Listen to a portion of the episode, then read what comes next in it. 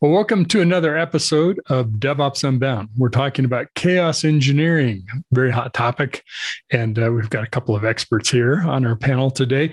Let me first start by uh, reminding you that DevOps Unbound is a twice monthly uh, recorded on Techstrong TV. You can check us out and watch us there. We're also past episodes are also available on DevOpsUnbound.com. And uh, we also do a live roundtable once a month uh, in a webinar format. But it's similar to this, but the audience can participate with us in a very engaging way. So we love that you're here, either on a pre-record or or with us live on on roundtable events.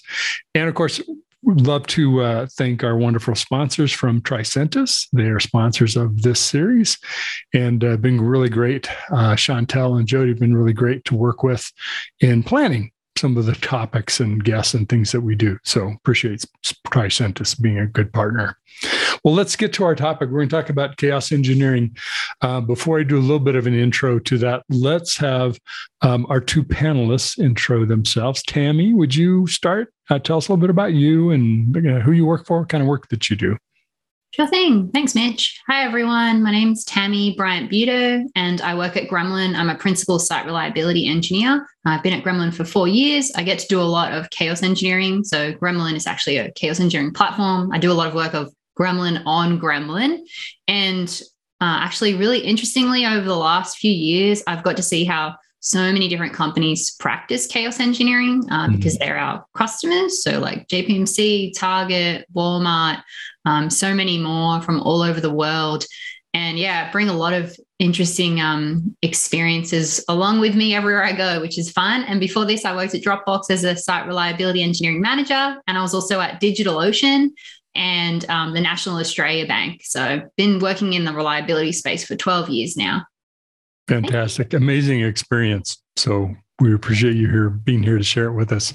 How about you, Paul? Uh, so again, my name is Paul. Uh, I work with Tricentis um, in incubation and in customer engineering, um, especially with Neoload, the load testing product that they have, the platform there. Uh, so Yes, there are a lot of names that we actually share between Gremlin and Tricentis. Uh, and just in the Fortune 1000, it's very hard to not be bumping elbows, especially around communities of practice. So, you know, other communities of practice that I tend to uh, be part of are my local Boston DevOps and DevOps Days. Uh, I organize the DevOps Days Boston event. Um, I also run some of my own events around observability and uh, security uh, just kind of as sort of sandbox to give people space to new people space to to do that in a vendor agnostic way. Uh, so aside from really appreciating some of these kind of conversations, uh, it's not surprising that we find ourselves not so much stepping on each other's toes, but finding ourselves in the same rooms, right? Talking with similar people uh, because they have particular problems and challenges, and they're looking at, you know, how do we move from a traditional model to a more modern model? What's good about certain uh, approaches and, and technologies and what's bad about them and how do we need to right fit this stuff. So i get to speak with a lot of our especially fortune 100 customers who are in the place where uh, from a maturity perspective from a you know they have the building blocks of all the other things that are good enough to get to the point where they're actually able to start to start talking about chaos or maybe resiliency is a little bit more corporately convenient to say it. Mm-hmm. In some circles, that's a little yeah. more palatable, right? Yeah. well, and also folks may notice uh, my co-host Alan Shimel who's also CEO of Techstrong Group is absent today. He's on hiatus. Well, he's he's on special assignment. He's at another venue doing some other things, so he'll be back with us on, on our next episode, of course. So, chaos engineering. Uh, I know it never happens, but sometimes these we throw about these terms. People adopt them. People make them their own, and it turns into something it's not. You know, co-opt them. And oftentimes, if you're approaching this as a new topic, um, or you know something you're looking to learn about, is like, well, what is it?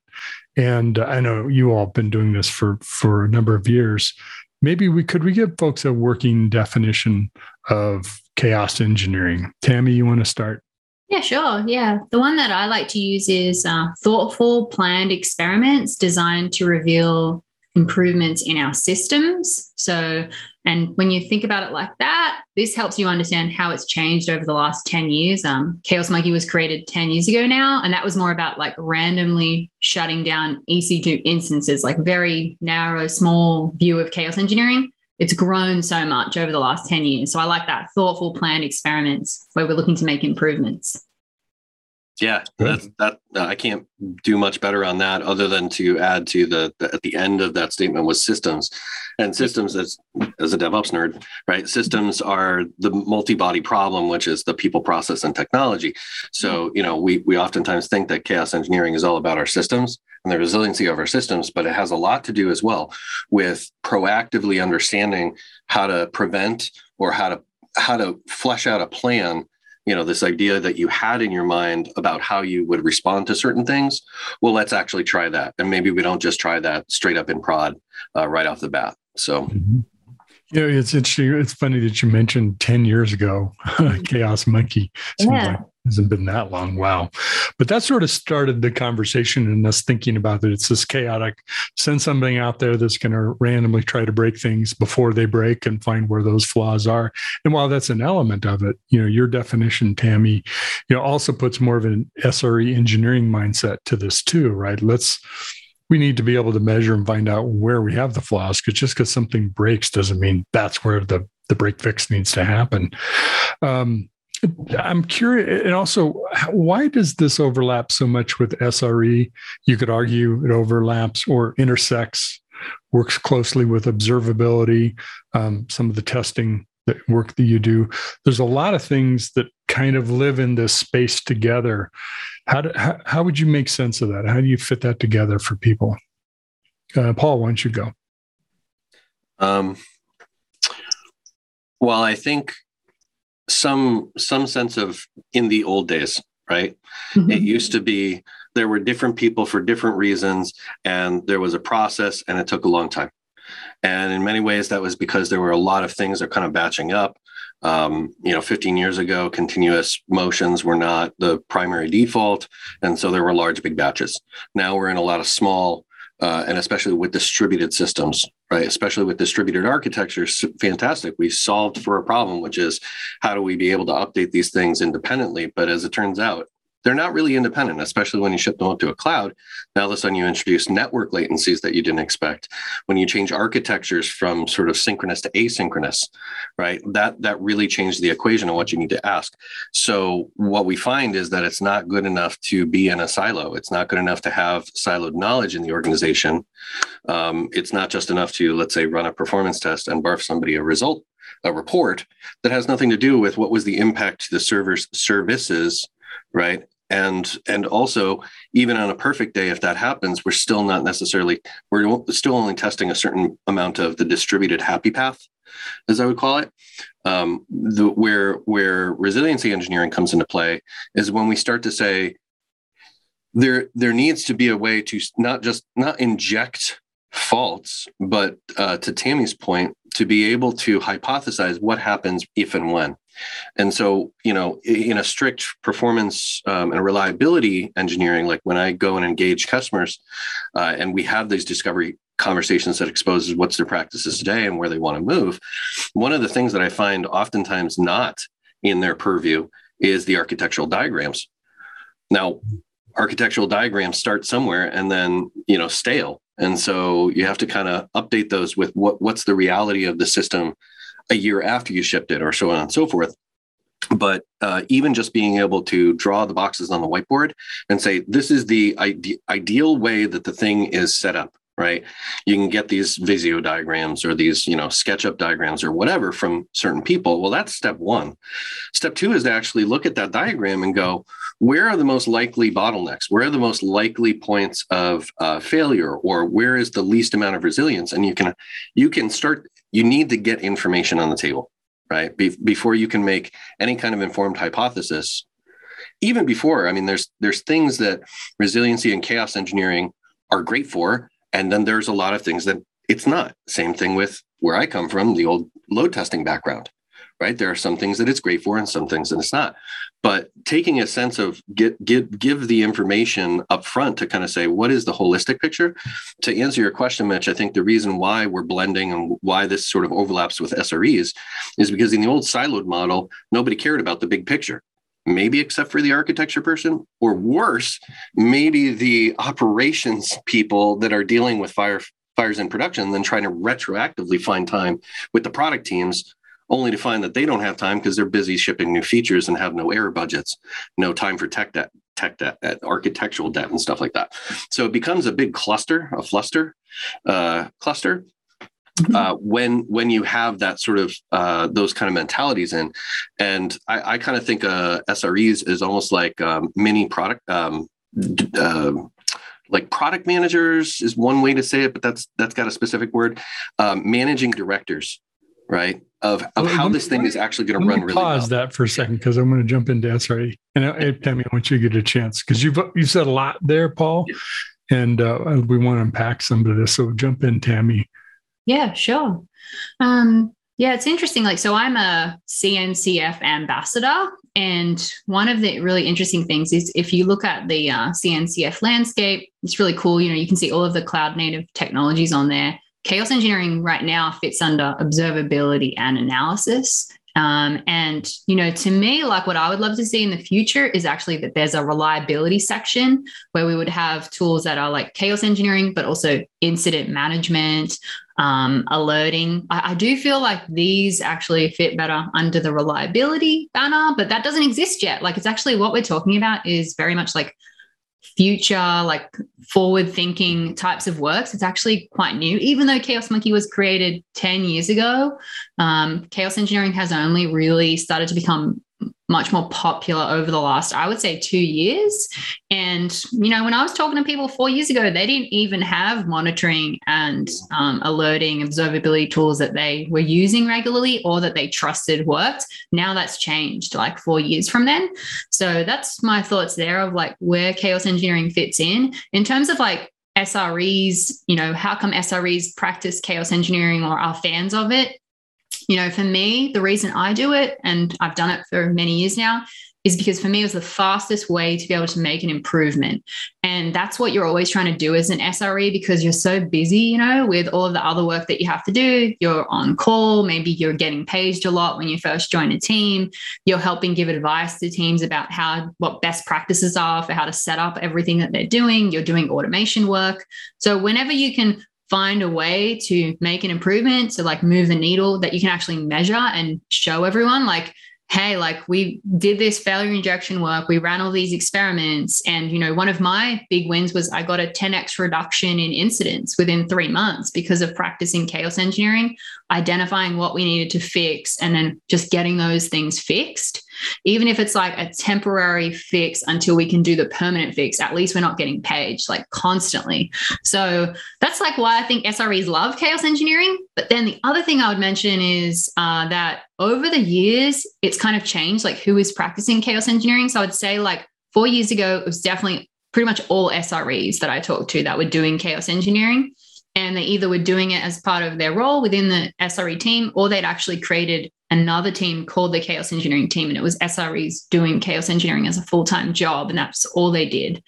And um, now, though, what I see is we still have lots of SREs doing chaos engineering even more than before. There's those dedicated chaos engineering teams, but there's also QA teams that are practicing chaos engineering. That's really popular now, and performance engineering teams. And I'm actually seeing product managers say, we want to do chaos engineering for our products that we're launching. So, yeah, it's like expanded, which is exciting.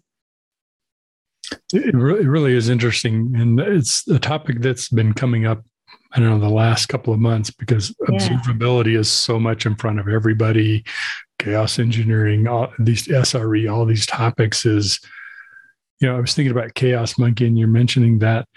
Uh, that was really just a representation of the world we're now living in, and, and not Chaos Monkey itself, but everything is changing all the time. And you can't do manual things. You know, it can't be manual break fix all the time anymore because the environment's changed by the time you might go to break fix it, right? Um, and, and so using these using automated tools and engineering approaches both elevates the operational role to be more than you know up down kind of monitoring kind of things and really getting into uh, how do we help improve the reliability of our systems. Um, do you think our organizations really adopting more of a seriousness around operations and what this means because of observability and chaos engineering? Is that really happening out there in the real world as opposed to here in video land where we like to talk about this stuff? Yes, absolutely. Absolutely. So, one of the shared customers that uh, Gremlin and, and Tricentis have, I can't, I, I shouldn't probably name them, but the, um, they're they're well in the Fortune 50, and they are in the large healthcare and insurance provisioning uh, vertical, and their team uh, of performance and reliability people have been around. They know how to use their tools. They uh, push forward in terms of how do we automate some of this stuff. Um, there's a lot of mm, appetite and interest of you know the 500 plus teams of product uh, teams that they actually serve um, to move away from the sort of center of excellence you know attitude or you know the, the the the pool of knowledge only over here to start building those into automated processes. So i was working with um, them about four months ago to make sure that there are sa- proper sanity checks in terms of performance uh, before they actually move on to what? The what a big test? Okay well a big test but also moving on in those big tests and done in a frequent basis is the gremlin, the, the chaos injection that allows them to actually prove that just because a couple of servers go down and this is interesting it's not just about scale. It's not just about the infrastructure right? Maybe at, at, the beginning chaos monkey and those tools were all about just testing and proving that infrastructure could come back reliably. But what they actually do and a lot of our customers actually do this with neoload um, is not just it's it's not just about putting pressure on your systems. It's about handling these long running tasks, especially in insurance and healthcare. There are claims processing that takes upwards of minutes to go through all these like back uh, asynchronous queues and stuff like that um, from from system to system. And what they need to do is they need to push that workload into the system, maybe even use a tool to generate data, push the workload into the system monitor the little points of how the data is going through the system, and then actually at the end verify that regardless of what happened because uh, Gremlin was engaged to take some nodes or some servers down, that 100% of the claims that were supposed to go through the system are actually through the system. I would consider that more like data regression, right? But it is a reliability factor and a resiliency factor of your system to be able to say, there is a standard set of things that we provide as a community of practice, not a center of excellence, a community of enablement and practice. And they we've already built patterns in pipelines that help you take advantage of some of that self-service without having to know a ton about it.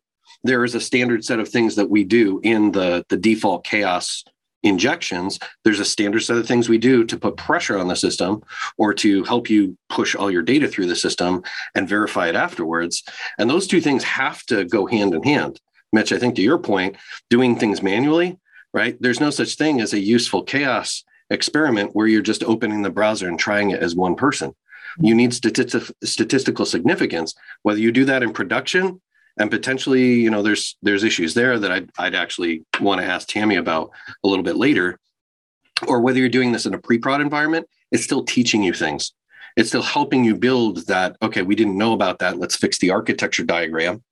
Okay we didn't know that it's going to engage those alerting systems. Oops and now our storage mechanisms uh, the people on our storage team are freaking out and they didn't even know why they were freaking out until we started talking with them. That has to be planned and and you have to have emotional and situational intelligence about your organization especially if it's a bigger organization before you start doing these things. That's a great question um, which i was going to ask also is do we do this in production?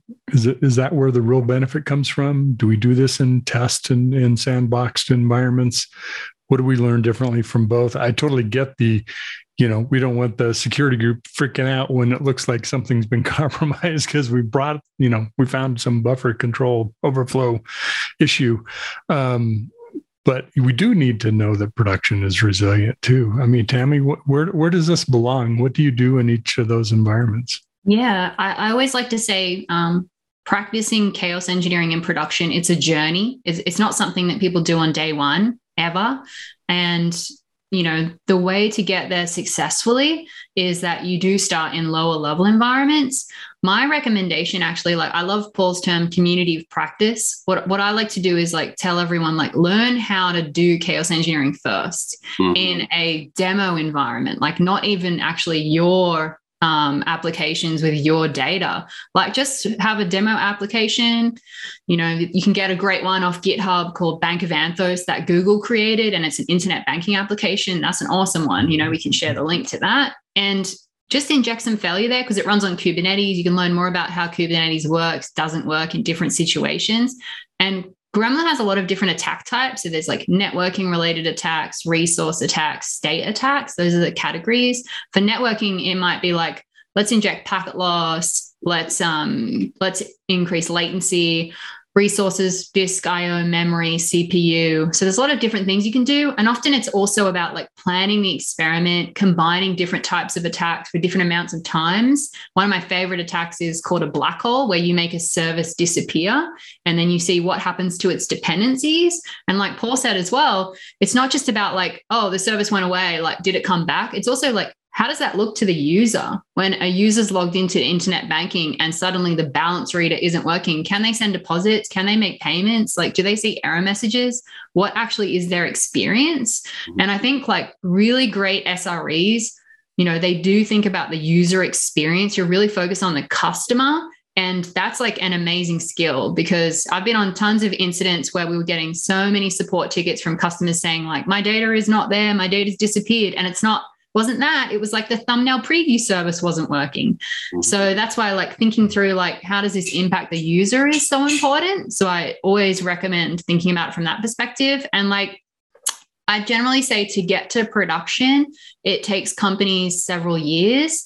Most companies, I'd say it takes them about two to three years to start practicing chaos engineering in production. And I think that's totally fine. Like that makes a lot of sense. And it's good to have that as a big milestone date. Like we did our first ever chaos engineering in production. This is what we learned. You know, we improved our mean time to recovery by this much. Um, so yeah, I've got lots of cool customers that I've seen do that, and it's really exciting to like celebrate it as well. It's not easy to do; it's a challenge. Yeah of a crawl, walk, run to use that you know familiar analogy, but it makes a lot of sense. Um, what what do you see? Is there is there um, a kind of a typical stages of evolution that people go through? I know they're not probably formally named, but what does that journey look like? So if somebody is in the middle of it, they kind of know where they are, what might be next, or if they're starting saying, "I have no idea what this might look like," can I can I get at least some clue of where I'm headed with this?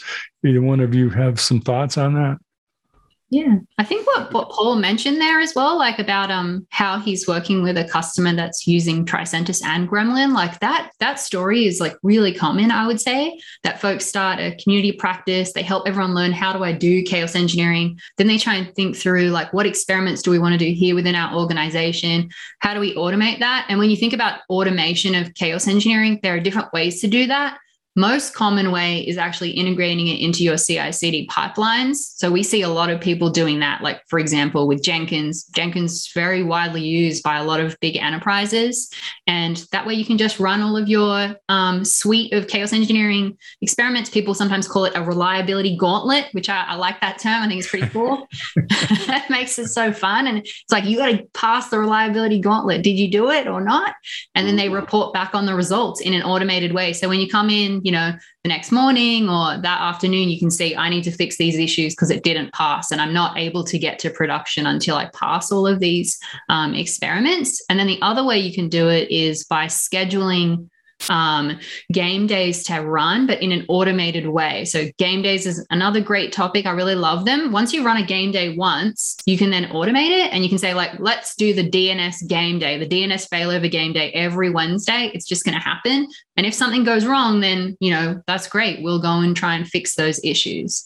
But that's the journey that I see. Definitely like start small, gradually expand your blast radius of teams and experiments and you know the impact um, that you're working on like i i never see anyone be like let's start really big and then go to smaller like throw caution to the wind let's go for the, yeah, yeah. the whole enchilada here let's yeah, yeah. bring it all back. that, that has a lot to do too with like the amount of antibodies for failure and risk and security and all the things that are in these larger companies. I, I, I, only focus on larger companies in this conversation because they, they oftentimes have problems at scale. They have problems of systems at scale, legacy code as opposed to just greenfield unicorn sneezing rainbows kind of stuff. um, they also have a lot of compliance and um, and regulation that they have to deal with. And th- th- these things aren't, I don't consider them as bogging down. I, I consider them as grown up problems. You know what I mean? Um, we can argue about the finer points of, you know, what, what specific PCI compliance thing you don't agree with. But ultimately, like this is this is business and there's reasons for Sarbanes-Oxley and stuff like that. So when you have to live in that world, um, yet you you have these potential new technologies or approaches, it's really important not just to, I mean, you know, uh, Mitch, you, you mentioned before we started that it was like, we don't want this to just be a big agreement fest, but I'm having a hard time disagreeing with anything Tammy says. and so if there's any kind of way to sort of um, challenge uh, T- Tammy, what you just said, not the specific points of it, but to take it forward and say, okay, well, you know the dns game day right? Uh, anytime you want to do something you might get to a point where something is scalable in a community of practice. That's a great point but that doesn't make sure it happens on a regular basis.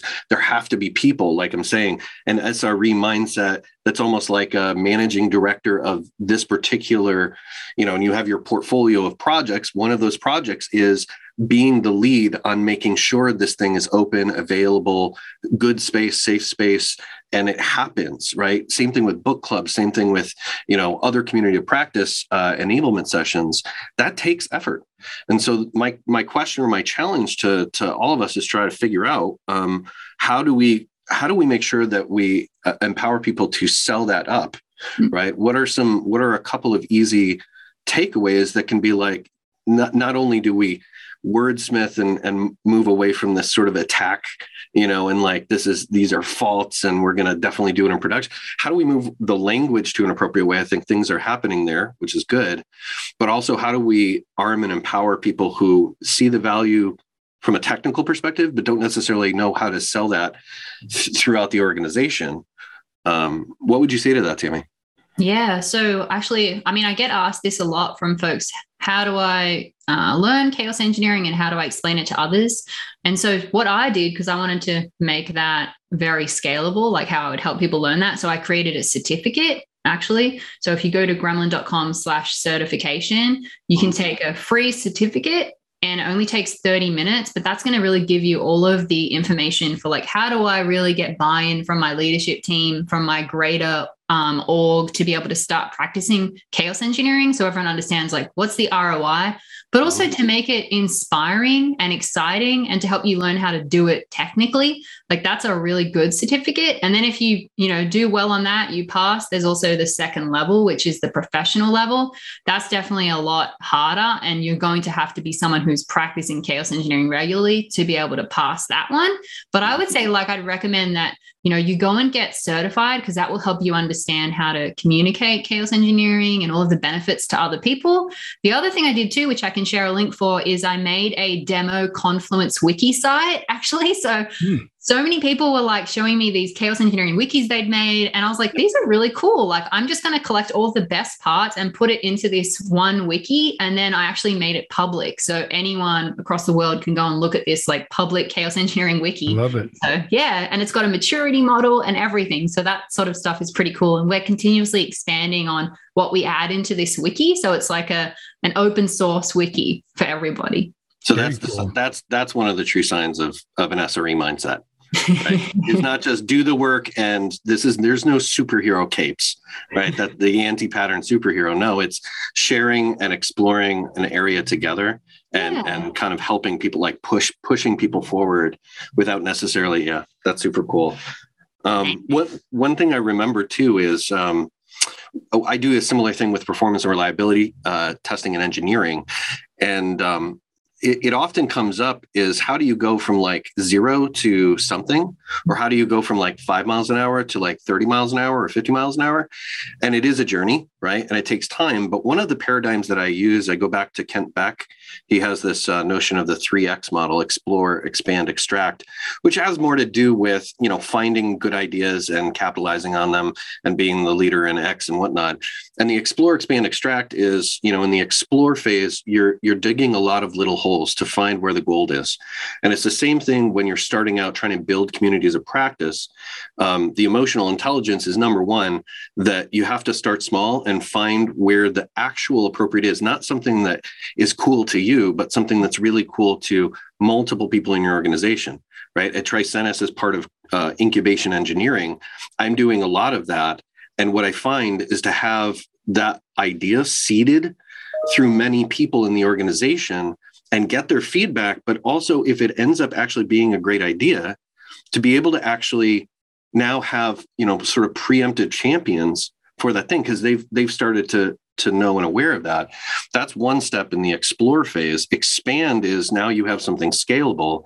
Now, what do we have to do to put in place from a program thinking perspective to make sure that there's at least a certain amount of time where this is executed predictably at, uh, for people executed effectively for looking back and saying, how did this program work? And are we capturing the right ROI metrics? And is it really working or is it not? Does it need adjustment? And then the extract phase is mostly like we've we've got our stuff together. We know how this works, and it can expand to the entire or that 500 teams kind of situation that I was talking about. That takes a little time.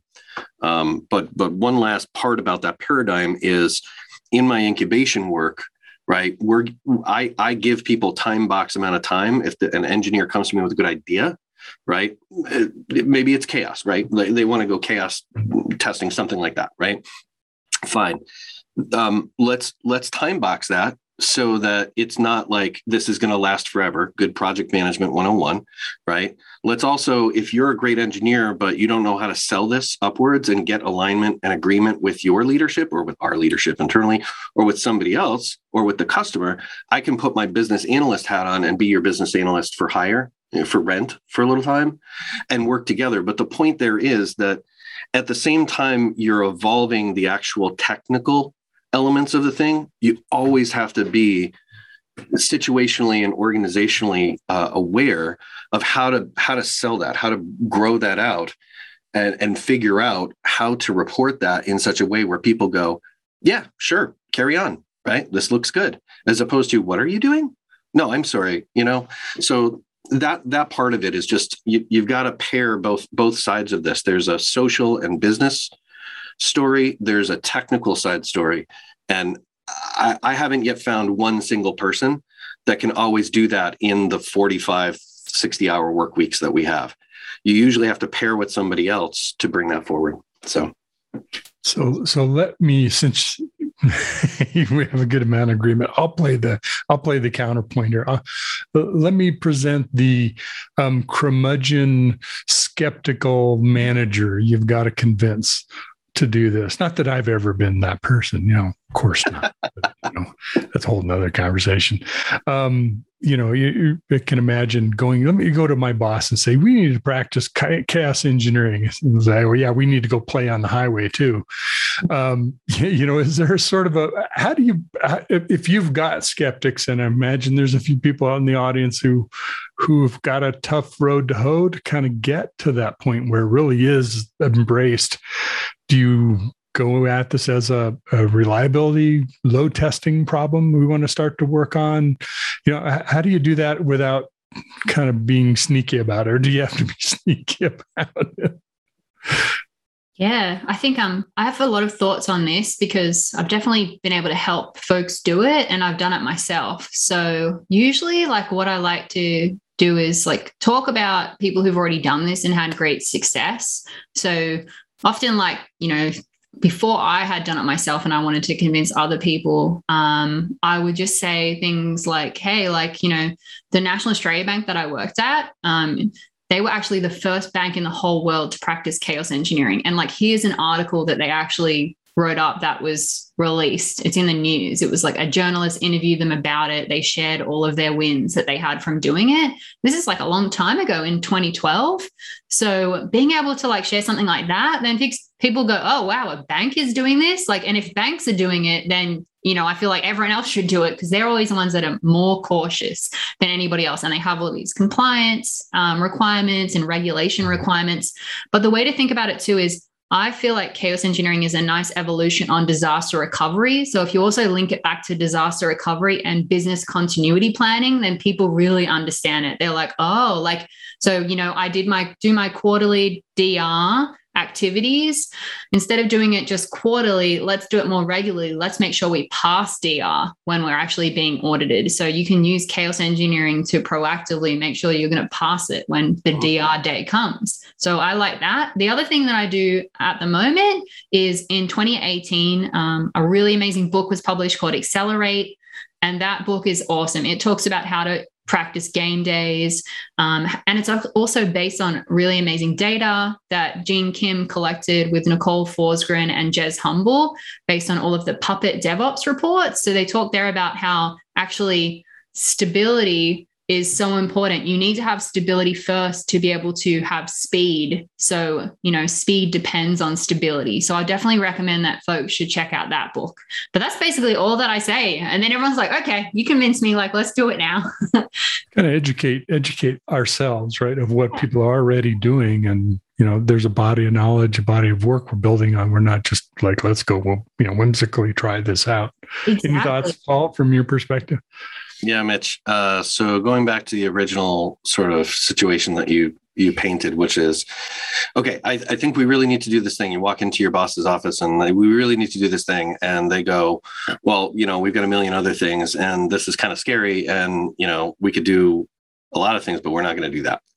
Well, that's you've already walked into your own brick wall. You created a brick wall for yourself. Um, I would say it's it's not about trying to take the technical tack. It's not about trying to take the the culture tack it, just step back and I mean um, use use a framing like situation impact result. You know, look look at the business and go, wow, there's there's quite a few Sev one incidents in this particular project. Okay, well that is directly affecting business. So you don't even have to know the numbers about that to know that that's a pain. That is painful for people to go through in reviews, right? When they have to stand up and say, why why is this going down, or why is this not getting out to production as fast as it should be. Those are very painful moments for VPs of engineering, for product managers, right? And so, not to poke them right in their pain spot, but to say, okay, let's start from that that space that actually impacts the business or means something to business then let's walk back and go that that was that's the situation what's the impact to the business and the result is that we're, we're fighting fires more than we're spending time doing other meaningful things and so you can do that situation impact result. That's just a framing you can put on things to start to think more like user more more like business. Mm-hmm. um, and then start to go okay in that landscape of what i know about material impact to the company or the business or the organizational or the division that i'm working for how would i work this thing that i feel is the right thing to do? The, the thing that you know is it's not just cool and shiny. There's there's reason for this. How do i work that into that conversation? Uh, I, I, used that framing with um, fortune 15ish uh, just yesterday when we were doing a discovery session right? And then to be able to kind of pivot that across what's the current what's the current situation and what's the desired situation. And you can use situation impact result on a current situation as well as on a desired situation and get a story out there that most people you can you hand that to your boss and you go well this is this is actually a set of problems that we experience. We are we are losing velocity points. We are losing story points to this. Whether you're in the engineering or the product management space that matters. The impact of this is x right? I talked with somebody else and they validated that this is some serious impact. This is the quanti- quantification of that. And then the result is X. And so the desired situation, if we want to walk backward, situation impact result is result impact situation, is that we actually have to go, if we want this result, we have to have this kind of impact. And therefore, we have to have this kind of situation. And oh, by the way, that situation includes resiliency in our thinking. So it's it's just a way to construct a story that other people can comprehend instead of just starting with the tools and starting with like I agree success stories Tammy are very important right? That's the evidence, that's proof, right? But eh, proof points way down at the bottom before people are even TLDR it for me, right? Like, how does this affect me? How does this affect people above me, right? What if we don't do this? That has to be there, I think, um, for most people to get it right off the bat. Yeah, I, sometimes coach people, and one of the things I offer is that virtually every manager wants two things. They want people who solve problems and they like to make decisions, right? they don't just go to meetings. They like to make decisions. Yeah. So you can imagine, you know, to what you said, Tammy, about, you know, hey, we're struggling to meet DR. Like the last two have been hell to yep. get through, you know, sort of our own, um, you know, our own unicorn project or whatever. Um, or, or it's, you know, we're having some problems with this part of our, this is like the third time we've seen this happen. I have some ideas um, some things that we can try and share if we wanted to go down that path and see if some of this will help us. So you can come to the somebody with I, I, we have this problem, not news to you. I know you're struggling to try to figure out how to solve it, and uh, I've got some ideas, maybe some solutions, and we can try it um, and and see what kind of results we get. Well, we're we're close to the end of our time. I'd like to wrap up for have both of you, uh, if you were, and you probably do, if you were mentoring someone in an SRE role, in a using someone utilizing chaos engineering, or on that journey to to bringing that into their organization, I, I know it's always hard to boil it down to one thing, but you know what what is a a piece of advice or, or learning that you would share to somebody who might be mentoring? Tammy, would you go first? Um, I think like one of the things that I like to say when I'm mentoring folks is like, you know, what are your own personal goals? And if you imagine yourself in the future in like 10 years, like what do you want to be doing? And a lot of people, you know, they really want to be like the best engineer that they can be possibly. So it's like, what should I learn? How do I do that? And, you know, how do I share my ideas for what I would like to do? So a lot of it actually is like, I tell folks to focus on developing your communication skills, but also like just be super fun to work with, like bring joy to work, like make it engaging and exciting for everybody else, like share new things that you're learning and finding. And that just creates this awesome, like collaborative environment. So, you know, yes, like, you know, you need to learn your technical skills, but also there's all these other things that are going to really help you with your career, especially if you want to practice chaos engineering. Like I focus a lot on how can I try and make chaos engineering inspiring and engaging? Because I think that's like just makes work also more fun and great as well. And you get the results too. So it's like win win, you know? you do that. You definitely do that. Just yeah. preparing for this example of that. you know, going through the pantheon of stuff that was out there that Tammy put out there is really great.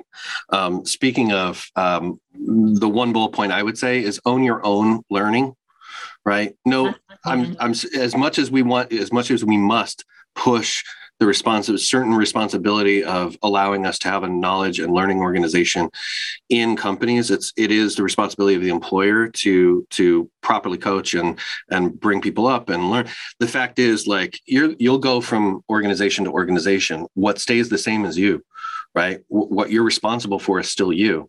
And the number one thing that you can do is be responsible for your own learning. So, you know, read books, uh, watch videos, like take time to do this, right? Even if it's a little bit of out of office stuff, definitely have a, a life separate from work, but mm-hmm. find a way to carve some professional development time either into your full-time job if you have the luxury of that if you have the right culture of that and if you don't you're still responsible for yourself. So find the time, the little bit of time, if you can, outside of that, um, and and figure that out. It doesn't have to be hours a week. It can be a half hour a week. You know, it can be small bits. In that, speaking of, um, I think in the show notes we'll we'll be adding some links. Um, Tammy, you mentioned one link uh, to to a couple, a couple of links to the wiki stuff like that. Yeah. Um, I sent over uh, the two links is bit.ly slash chaos videos and bit.ly slash chaos deck. The videos is to a video playlist that I put together um, of of meaningful things, some of which Tammy's in um, for this show. So if you want to learn more, if you want to, I mean, there's literally dozens of hours of video in total there, and you can kind of start small and figure out what works for you. Uh, the deck is also one of the things that I put together for one of the analysts. Um, our approach is, you know, the, the approach of chaos engineering and what are some of the factors that go into that journey and how to do how to how to start engaging people right. Um, that's also there as well. That's Wonderful. Awesome. Go ahead, jump in there, Tammy.